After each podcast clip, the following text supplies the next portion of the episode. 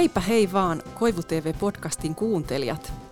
Meillä on tänään erittäin kiinnostava aihe, nimittäin puhumme siitä, että mitä terapiassa tapahtuu. Ja vieraanamme on toimittaja, tietokirjailija, viestintäalan yrittäjä Sanna-Kaisa Hongisto. Lämpimästi tervetuloa Koivu TV-podcastiin. Kiitos paljon. No hei, jos aloitettaisiin sellaisesta kysymyksestä, että mistä sulle tuli idea kirjoittaa tämä kirja? No ää, alun perin siis yksi kollega mainitsi, että hän olisi kirjoittamassa kirjaa psykoterapiasta, mutta hän ei ehdi ja kysyi, kysyi siihen halukkaita ja sitten rupesin sitä aihetta makustelemaan ja miettimään. Ja huomasin, että tämähän on kyllä mua kiinnostava aihe, koska olen käynyt itse kaksi pitkää psykoterapiaa. Ja sitten huomasin myös, että tällaista niin kuin yleis- yleistajusta yleisteosta psykoterapiasta ei ole Suomessa kirjoitettu pitkään aikaan niin kuin 90-luvun alun jälkeen, jossa esitellään kaikki terapiasuuntaukset ja niin kuin autetaan siinä terapian hakeutumisessa.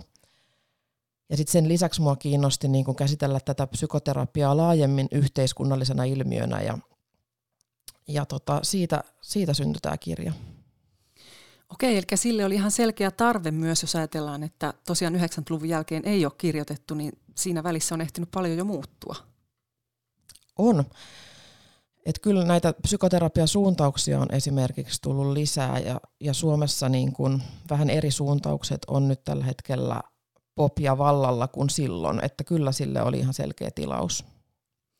Joo, no miten sitten, jos, jos mennään vielä niin kuin sun, sun siihen työprosessiin, niin – mikä on semmoinen asia, joka motivoi näinkin isoon urakkaan, kun ajatellaan, että kirjan kirjoittaminen on kuitenkin iso työ. Että onko siinä jokin sisäinen pakko, joka saa ihmisen ottamaan sellaisen projektin työn alle? No kun mä oon, tämmönen, mä oon kirjoittaja ja tota, toimittajana sitten kuitenkin aika pitkään jo työskennellyt, niin kyllä ihminen työurallaan tarvii uusia haasteita ja kirjoittajalle tämmöinen kirjan kirjoittaminen on tietysti niin kuin semmoinen mielekäs haaste, jonka haluaa, haluaa ottaa. Ja onhan se niin kuin ihan eri asia kirjoittaa tämmöinen iso kirja kuin pieniä lehtijuttuja kerrallaan. Niin, miten se on erilaista, koska sitten kun niissä lehtijutuissa on hyvin tarkkaan määrätty se tietty merkkimäärä ja sitten kun olette tehnyt esimerkiksi kansikuvajuttuja, niin on varmaan maksimissaan sen kolme aukeamaa suunnilleen, niin miten se eroaa se prosessi, kun ajattelee, että siinä pitää niin kuin tosi lyhyessä ajassa saada syvällinen tapa käsitellä sitä aihetta versus sitten, että sä kirjoitat kirja, jossa voi olla niin kuin useampi sata sivua? Kirjassa on tietysti mahdollisuus niin kuin käsitellä paljon ö, yksityiskohtaisemmin ja laajemmin ja syvemmin ilmiöitä kuin, kuin yksittäisessä lehtijutussa – et kyllä sen huomaa, että kun toimittajat yrittää tehdä terapia-aiheista esimerkiksi juttuja, missä esitellään terapiasuuntaukset, niin kyllä ne jää niin kuin väistämättä aika sellaisiksi ää, pinnallisiksi ja niistä välttämättä ää, lukija ei sillä, niin kuin monipuolisesti saa semmoista käsitystä siitä, että mikä se nyt oikeasti on se ero näissä suuntauksissa.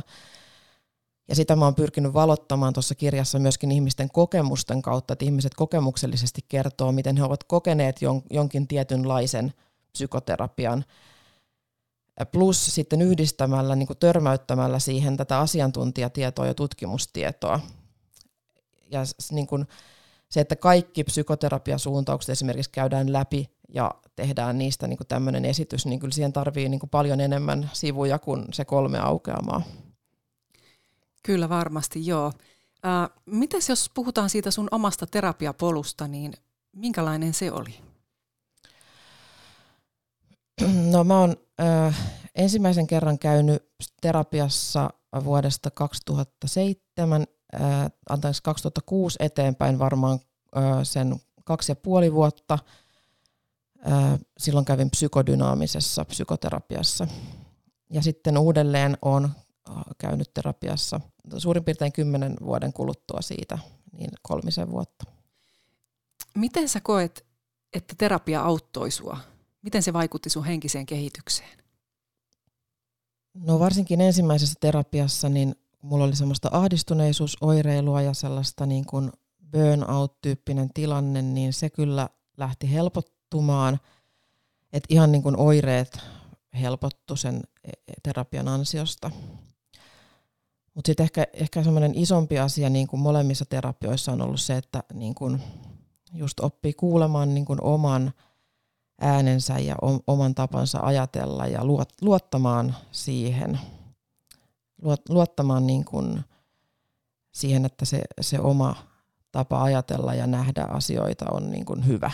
Että ei mieti niin paljon sitä, mitä muuta ajattelee. Se on niin kuin psykoterapioista ehkä se isoin anti ollut ja semmoinen itsemyötätunnon vahvistuminen myös niin kuin sitä kautta, että se terapeutti on ollut niin kuin empaattinen. Mutta tota, sitten täytyy sanoa, että siinä rinnalla kyllä, psykoterapian rinnalla, niin on niin kuin, kun kysyt tuosta henkisestä kehityksestä, niin tota, on kyllä niin kuin käynyt muitakin kursseja ja jotenkin silloin sen ekan psykoterapian aikoihin myös yleisesti ottaen kiinnostuin niin kuin itseni kehittämisestä ja tämmöisestä henkisestä kehityksestä. Ja, ja sitä niin kuin, se on semmoinen tavallaan tietty semmoinen polku tai niin kuin portti ollut, ollut ikään kuin, että, että siitä ei ole niin kuin päässyt, päässyt eroon vieläkään eikä haluakaan eroon, vaan se on semmoinen niin tietynlainen, tietynlainen arvomaailman ja niin kuin paradigman muutos omassa elämässä ollut.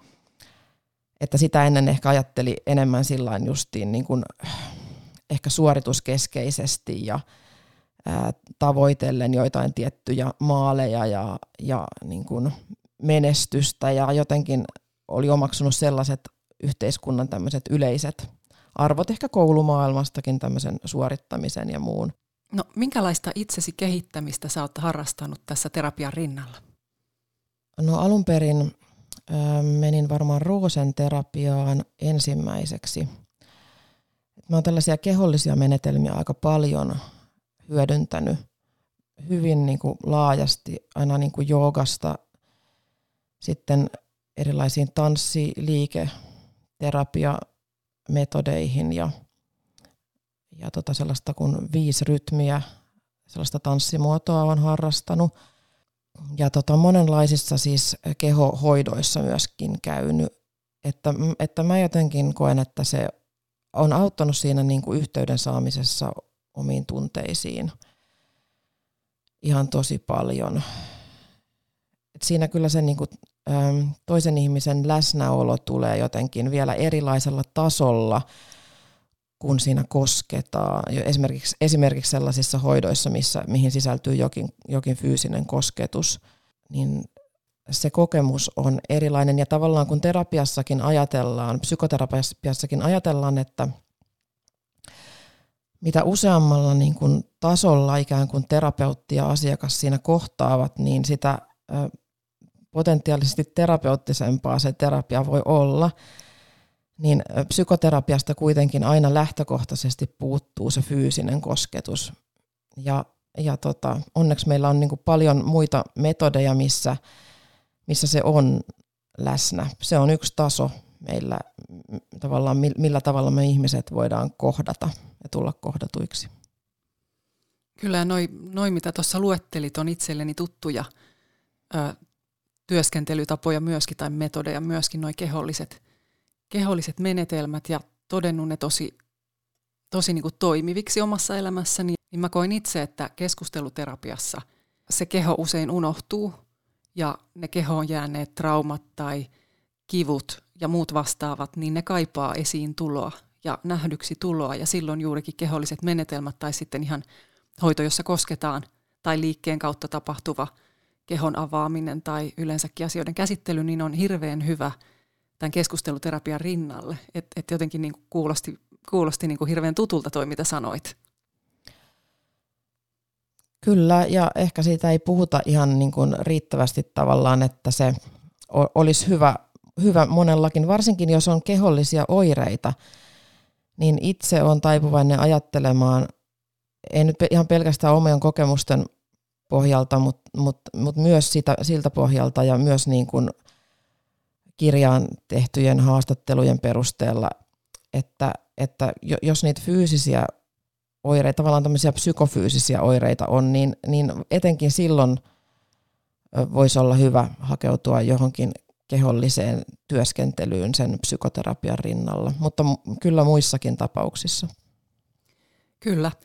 Ja sitten jos siirrytään siihen aiheeseen, että minkälaista se terapiaprosessi on ja minkälaista on kohdata itsensä, aika, ra- aika raakojakin juttuja voi tulla vastaan, tai no raaka on ehkä huono sana, mutta, mutta sillä lailla niin kun, kun rehellisesti kohtaa itsensä ja ne asiat, joita on pistänyt sivuun tai jotenkin piilottanut itseltään tai ei ole hyväksynyt, niin kun niiden kanssa on kasvotusti, niin sehän voi olla tosi raskasta välillä, tosi rankkaa ja siinä voi myös tulla niin kuin hyvin defenssit itsellä päälle, että en mä, en mä, en mä niin kuin, ei vaan pysty, että olisi vaan niin kiva elää tätä elämää ilman, että ajattelisi liikaa, niin, niin mikä on semmoinen asia, joka sitten kuitenkin motivoi asiakkaita jatkamaan siitä huolimatta, että se on raskasta ja, ja se ei ole aina hauskaa ja kevyttä. Totta kai se voi olla sitäkin, mutta et, et se ei ole mikään semmoinen quick fix, että nyt käyn kaksi kertaa ja sitten kaikki minun ongelmani paranivat.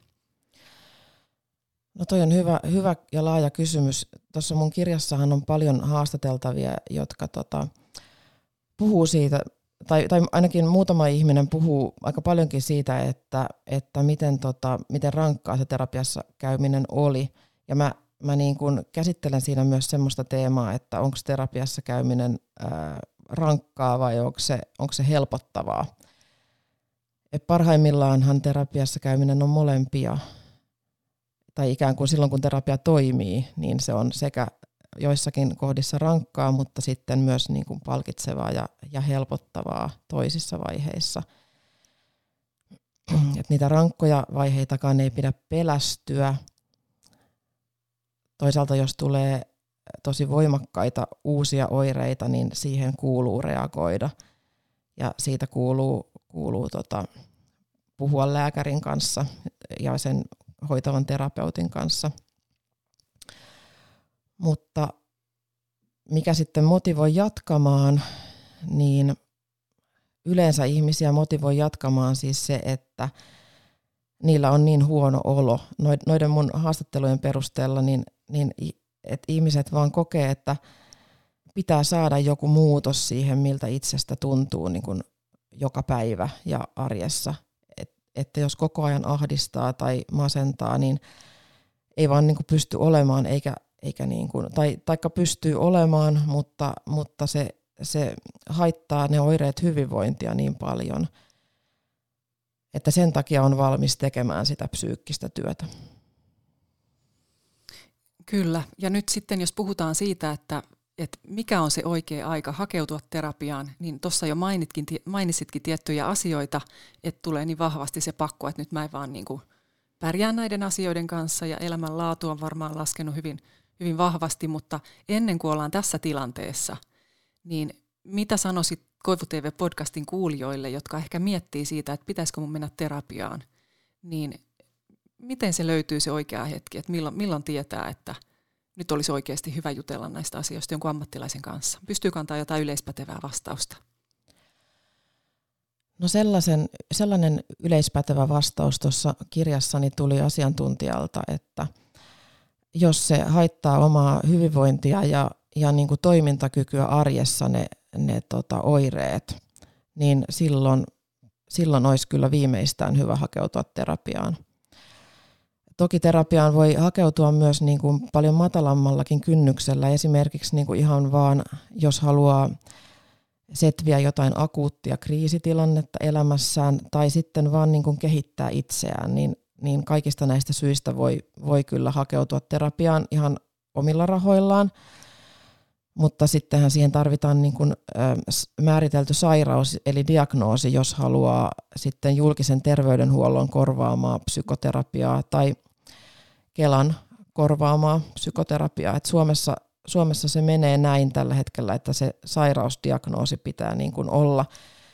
Eli pitää olla niin, niin kuin sen verran oireita, että joku semmoinen diagnoosi, kuten vaikka masennus tai ahdistuneisuushäiriö voidaan asettaa.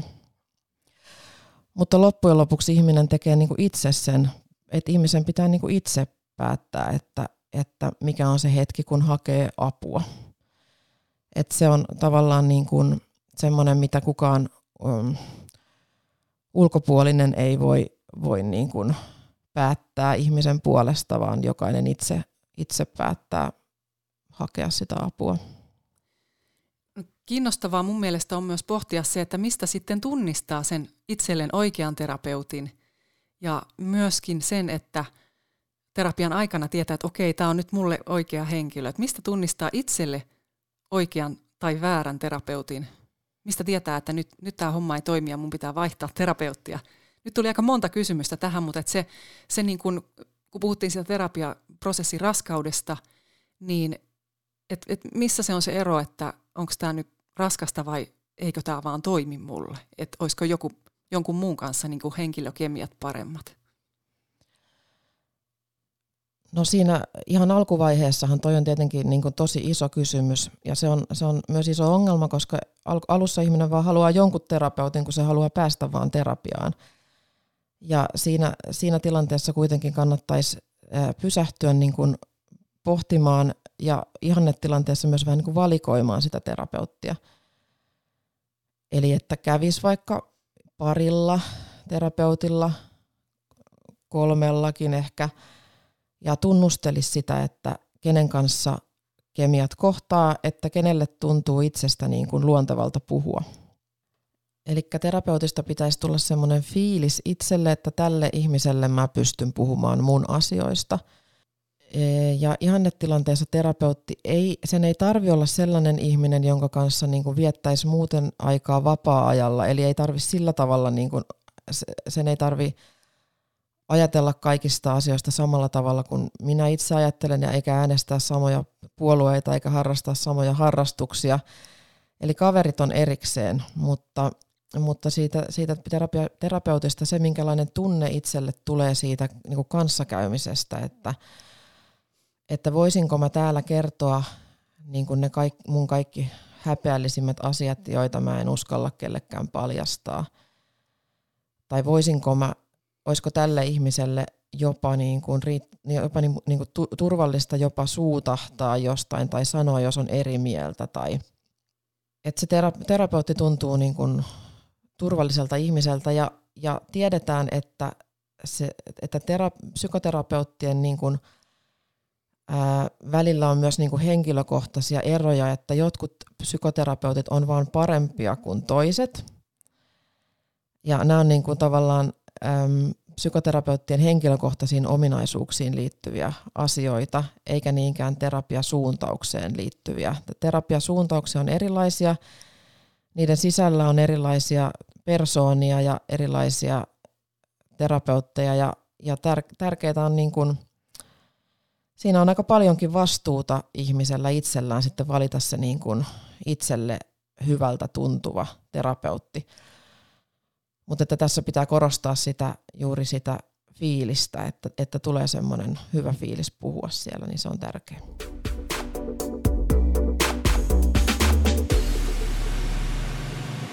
Voivu TV podcast. No mites, voiko terapiasta olla haittaa? jos mietitään esimerkiksi, jos on jotain hyvin traumaattisia kokemuksia taustalla, niin voiko sitä niin kuin traumatisoitua uudestaan siitä, että sitä terapiassa käsitellään uudestaan ja eletään se läpi, niin voiko siitä olla siinä mielessä haittaa, että sitten se trauma alkaa häiritä sitä elämää, kun se on nostettu esiin sieltä jostain piilosta. Et, et voiko olla niin, että, sit, että se uudelleen traumatisointi tapahtuu ja sitten – asiat meneekin huonompaan suuntaan? Onko se mahdollista? No asiantuntevan terapeutin, siis ammattilaisen niin kuin hoidossa tämmöistä ei pitäisi tapahtua, mutta se on kyllä mun tietääkseni mahdollista. Ja sen takia monesti, monesti terapeuteilla onkin niin hienovaraisia tapoja sitten käsitellä näitä vaikeita kokemuksia, että tarkoitus ei ole velloa ja vat, vatvoa niitä loputtomasti siellä terapiassa, mikä on ehkä semmoinen harhakäsitys terapiasta, että siellä vaan niin kuin vatvotaan niitä lapsuuden traumoja. Mutta näinhän ei toimita, vaan esimerkiksi traumapsykoterapia nimisessä terapiassa niin voidaan, voidaan niin kuin, ei välttämättä edes puhuta sitä läpi sitä ihan koko asiaa, että, että mitä on tapahtunut, vaan voidaan niin kuin käydä pala palalta ikään kuin sen kokemuksen reunalla katsomassa ja, ja niin kuin ei todellakaan jäädä vellomaan niihin, vaan keskitytään siihen ihmisen tämänhetkiseen vointiin ja siihen, siihen, että se tämänhetkinen arki sujuu. Ja kyllä myös esimerkiksi psykodynaamisessa ja psykoanalyyttisessä psykoterapiassa terapeutti seuraa sitä, niitä asiakkaan oireita, että jos asiakas kertoo, että on ollut tullut voimakkaita oireita ja reaktioita vaikkapa menneellä viikolla, niin terapeutti yleensä osaa yhdistää sen siihen, että ahaa, nyt me ollaan käsitelty täällä terapiassa näitä ja näitä aiheita, että todennäköisesti sen takia sulla on tämmöinen ja tämmöinen olo ja, ja osaa niin säädellä sitä, että sitten ehkä keskustellaan jostain, jostain ehkä muista, ehkäpä tämänhetkiseen arkeen liittyvistä asioista välillä. Eli ikään kuin välillä sitten vakautetaan sitä tilannetta. Niin, millaista se haitta sitten voi olla? Mistä sen tunnistaa, että nyt tämä terapia on mulle haitallista? Joo, no haittojahan terapiassa voi olla ihan samalla tavalla kuin missä tahansa hoidossa. Eli siitä ei ehkä hirveästi puhuta, että, että kun menee terapiaan, niin ikään kuin voi olla, että joutuu hyväksymään jonkin verran haittoja vähän samalla tavalla kuin jos aloittaa jonkin lääkityksen, niin siitä voi olla jotain pieniä haittavaikutuksia – ja sitten jos on suuria haittavaikutuksia, niin pitää vaihtaa lääkettä tai, tai, tai tässä tapauksessa terapeuttia voi vaihtaa. Eli se on normaalia, että terapiasta on haittoja ja jos terapiasta kokee jotain pientä haittaa, niin se ei välttämättä ole merkki siitä, että pitäisi vaihtaa terapeuttia esimerkiksi ne koetut haitat voi olla jotain sellaista, että, että esimerkiksi ihmissuhteissa tulee vaikeuksia tai, tai nousee esiin voimakkaita tunteita ja joskushan voimakkaat tunteet voi olla sellaisia vaikka, että, että itkettää niin paljon, että ei vaikka voi mennä johonkin sovittuun tapaamiseen, niin onhan se haitta. Sitten sit semmoinen on aika yleinen haitta, että jotenkin tuntuu nololta ehkä en tiedä miten nykypäivänä enää, mutta jotenkin se terapia voi myös niin kuin leimata ja stigmatisoida. Et ehkä ihan kaikissa yhteyksissä ei voi sanoa, monet sanoo esimerkiksi niin kuin käyneensä ikään kuin työpäivän aikana työnantajalta salaa terapiassa, että jotenkin tämmöinen niin kuin salailu, mikä liittyy siihen omaan terapiassa käyntiin, niin tota, onhan se niin kuin haitta, että on joku semmoinen elämän osa-alue, mikä on itselle tärkeä ja olennainen ja mistä ei voi puhua rennosti. Niin, kyllähän se varmasti voi olla myös hyvin raskasta, että jos joutuu itselle jotain noin tärkeää tekemään salaillen ja, ja häpeillen, niin onko se sitten sen niin kuin terapiaprosessin kannalta jotenkin haittaava tekijä? Tuohon en osaa sanoa mitään. Siitä, siitä mulla ei ole niin kuin haastatteluja eikä mitään kokemusta, mutta voisin kuvitella, että, että sekin on niin kuin eräänlainen haittatekijä. Että näitä hait, niin kuin lieviä haittoja terapiasta on ehkä enemmän kuin tajutaan, että tässä mun kirjassa niin kuitenkin aika monet terapiassa käyneet kertoivat niin kuin jonkinlaisista haitoista, ja nämä ei todellakaan ollut sen asteisia haittoja, mistä he olisivat raportoineet yhtään mihinkään aluehallintovirastoon, jonne siis terapian haitoista voi, voi tehdä haittailmoituksen. Vaan ne olivat tämmöisiä niin kuin arkisempia ja pienempiä haittoja. Ja tässä yhtä professoria, professoria haastattelin, niin hän, hän totesi, että, että todennäköisesti näistä niin tutkimus ei tällä hetkellä tavoita, ei, ei ole niin keinoja ää, tutkia eikä seurata näitä psykoterapian lievempiä haittoja. Että tosiasiassa tällä hetkellä ei hirveän hyvin tiedetä, että minkä verran tämmöisiä lievempiä haittoja psykoterapiasta on. Mutta vakavia hait- vakavat haitat on hyvin harvinaisia, että se kyllä tiedetään. Että siinä mielessä terapia on niin kuin turvallinen hoitomuoto. No kun puhuttiin tuosta häpeilystä ja häpeästä liittyen terapiakäyntiin, niin – Silti koen, että tässä on aika iso asennemuutos tapahtunut ihan viime aikoina, jos ajatellaan esimerkiksi julkisuuden henkilöistä ja siitä, että kuinka avoimesti he kertoo omista terapiakäynneistään ja yleensäkin oman elämänsä karikoista, niin koetko sä, että tässä on jokin asennemuutos tapahtunut ja mistä siinä on sun mielestä kysy, kysymys? No kyllä ihan selvästi on tapahtunut asennemuutos. Tietysti meillä on nykypäivänä niin kuin tarjolla terapiaa, mitä ei vielä joitakin vuosikymmeniä sitten ollut. Ja jo se, että nämä palvelut kehittyy, niin tietysti muuttaa asenteita. Että kun moni on käynyt psykoterapiassa ja kertoo siitä hyviä kokemuksia, niin sitten toisetkin siitä kiinnostuu. Ja sitten ehkä laajempana ilmiönä, että julkikset puhuu psykoterapioista hyvin avoimesti tällä hetkellä lehtien otsikoissa. Ja niin kuin eräs kokenut naistenlehden toimittajakin haastattelussa niin tuossa kirjassa sanoi, että on vaikeampi löytää semmoinen julkis, joka ei ole käynyt terapiassa, kuin semmoinen, joka on käynyt. Ja tämä muutos on tapahtunut aika lyhyessä ajassa mediassa, että, että kymmenisen vuotta sitten oli vielä skuuppi, että joku julkis oli käynyt, kertoi siitä, että on käynyt terapiassa. Ja tämä on aika mielenkiintoista, että mun mielestä kuitenkin mielenterveysongelmiin vielä jonkin verran liittyy semmoista stigmaa, mutta sitten taas terapiassa käyminen on tavallaan sitä kautta ihmiset voivat kertoa näistä vaikeuksistansa ikään kuin jotenkin niin kuin sellaisilla voimaantuneesti. Nyt, nyt tällä hetkellä kylläkin on, on myös sellaisia avauksia julkisuudessa jonkin verran, että ihmiset kertoo vaikka pakkooireista tai jopa niin kuin persoonallisuushäiriöistänsä – että, että kyllä näistä sairauksistakin jo puhutaan. Tästä terapiasta myös saa sellaisia valmiuksia, mit, mitkä on hyödyllisiä nykypäivän elämässä. Että siellä niin kun ihmisen ihmissuhdetaidot kehittyy ja jotenkin siellä pystyy kehittämään itseään sillä tavalla, että se voi olla hyödyllistä esimerkiksi työelämän näkökulmasta ja ja näin poispäin. Et, et sen takia se varmaan myöskin on suosittua, kun meidän työelämä on tällä hetkellä aika vaativaa ja siellä on aika vaikea monesti, monesti pärjätä, jollei ole semmoisia itsesäätelytaitoja esimerkiksi tunteiden käsittelytaitoja, joita sitten saa terapiasta hyvin usein.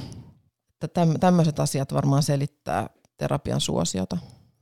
No kyllä, ei se ollenkaan huono trendi, että, että ihmiset jakaa sitä kokemustaan siitä, että kuinka he on panostanut myös siihen henkiseen hyvinvointiin, eikä enää pelkästään siihen, että kuinka he urheilee, kuinka he syö, käy salilla ja, ja esimerkiksi nukkuu, niin, niin kyllähän se kannustaa siihen, että, että heidät muistetaan, että tämä on tosi tärkeä yksi hyvinvoinnin osa-alue, pitää mielenterveydestä huolta ja myöskin käydä niitä oman elämän karikoita läpi niin, että ne ei haittaisi sitten elämää jatkossa, vaan pystyisi katsomaan niin kuin ikään kuin vähän puhtaammalta paperilta sitä tulevaisuutta ja niin kuin positiivisella asenteella sitä omaa elämäänsä ja tietysti suhtautua siihen ympäristöönsä myöskin eri tavalla kuin kun on ne, on ne niin kuin pahimmat, no karikoista puhuin, niin karikot on, on ikään kuin käsitelty ja ne, ne ei sillä lailla enää niin kuin haittaa.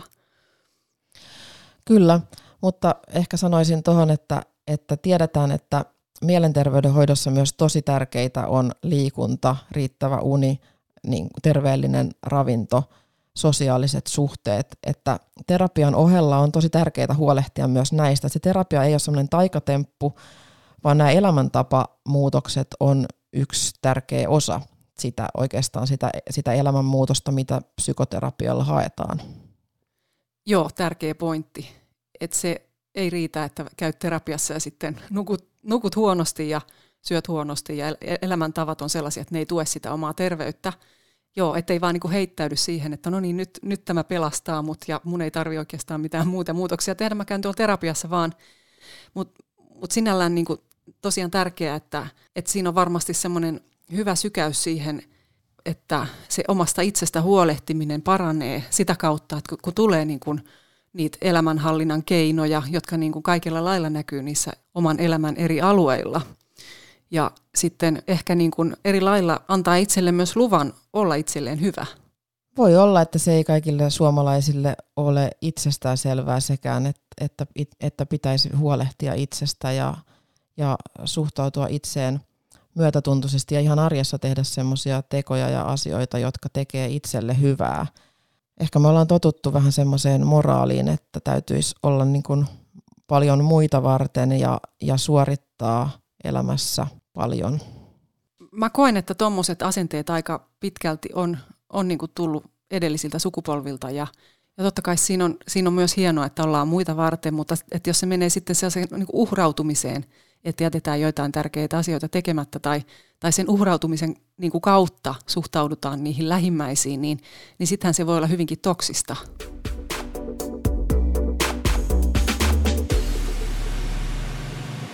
Voivu TV podcast. No nyt kun puhutaan vielä tästä itsensä kehittämisaiheesta, ja sä oot myös tutkinut coachingin tai valmentamisen ja terapian eroa, ja tämä kiinnostaa tietysti itseänikin, kun oon, teen tota valmentamista, ratkaisukeskeistä valmen, valmentamista ja business coachingia, mutta sitten mulla on myös tanssiterapiakoulutusta taustalla.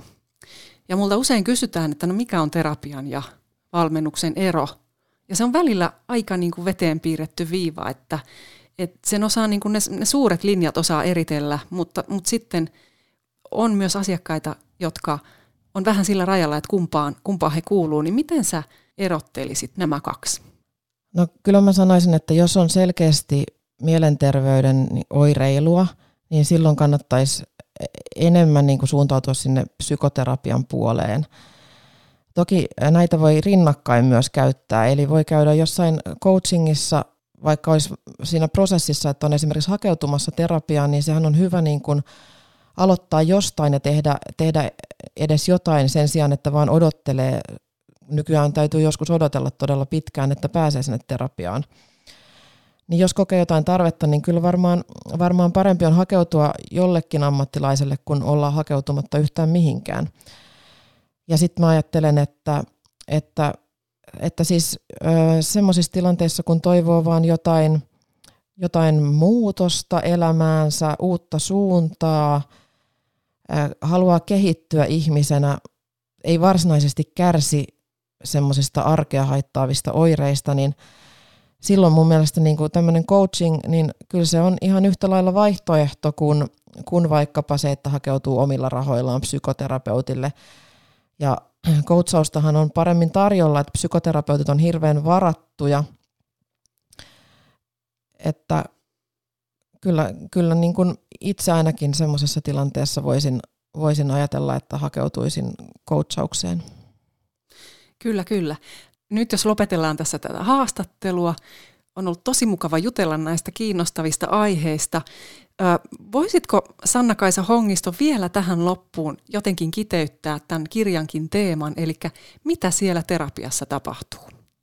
Niin, tässä mun kirjassahan on tavallaan tällainen vähän niin kuin punainen lanka, että mä pyrin kaikella tavalla valottamaan sitä, että mitä siellä terapiassa tapahtuu, miksi se terapia ikään kuin auttaa, tai miksi se terapia siis auttaa. Mehän tiedetään, että terapia auttaa, ja, ja tota, sehän on iso mysteeri edelleen myös tieteelle, että miksi se auttaa. Tiedetään, että se liittyy siihen terapiasuhteeseen ja sen terapiasuhteen laatuun ja sen takia se terapeutin valinta on niin tärkeä asia. Mutta se, mitä terapiassa siis tehdään tai mitä siellä tapahtuu, sehän on yleinen asia, mitä ihmiset myös googlaa. Usein terapiassa keskustellaan. Enimmäkseen, enimmäkseen siis terapiassa käyvä ihminen, eli asiakas puhuu terapeutti kommentoi, mutta yleensä terapeutti on vähemmän äänessä. monesti terapeuteilla on myös jonkinlaisia menetelmiä, mutta nämä menetelmät vaihtelee sitten suuntaukseen, suuntauksesta toiseen. Esimerkiksi semmoinen, menetel- tai semmoinen suuntaus kuin kognitiivinen käyttäytymisterapia, niin se on hyvin menetelmäkeskeistä, eli siinä niin kuin esimerkiksi se, että, että altistetaan ihmistä pikkuhiljaa pelkojen kohteille. Et jos pelkää jotain asioita, niin niille pikkuhiljaa altistetaan, niin täm, esimerkiksi tämmöinen menetelmä on siinä keskeinen. Ja monissa muissakin terapiasuuntauksissa menetelmät on, on tärkeitä, mutta ne on niinku tärkeämpiä toisissa kuin toisissa, että sitten toiset esimerkiksi juuri niin kuin tämmöisenä ääriesimerkkinä psykoanalyysi, niin se perustuu niin kuin pelkästään keskusteluun.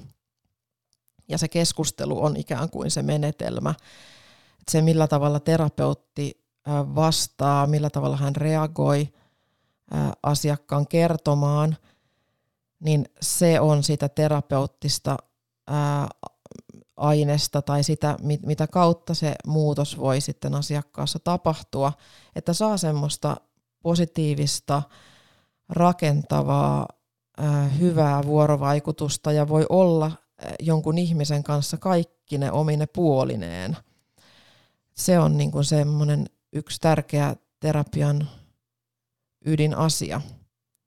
Voin olla siellä omana itsenäni ja kaikki ne asioinen ja minua ei tuomita, vaan minusta välitetään, minuun suhtaudutaan myötätuntoisesti, empaattisesti. Ehkä jollain tasolla jopa rakastetaan tai terapeutti voi kokea mua kohtaan jotain hellyyttä, ymmärtää mua. Kaikki tämmöinen siinä, siinä vuorovaikutusuksessa ole, olevan niin kuin välittyy mulle semmoisena fiiliks, fiiliksenä siitä keskustelusta – tämä, tämä varmaan on se, mitä terapiassa tapahtuu. Aina tietysti toi, ihminen toivoo, että siellä tapahtuisi muutosta, tulisi semmoisia olennaisia oivalluksia ja usein niitä terapiassa tuleekin, joiden kautta sitten katselee omaa elämäänsä niin kuin vähän erilaisessa valossa sen terapian jälkeen. Hienoa. Kiitos todella paljon haastattelusta Sanna-Kaisa Hongisto. Kiitos paljon.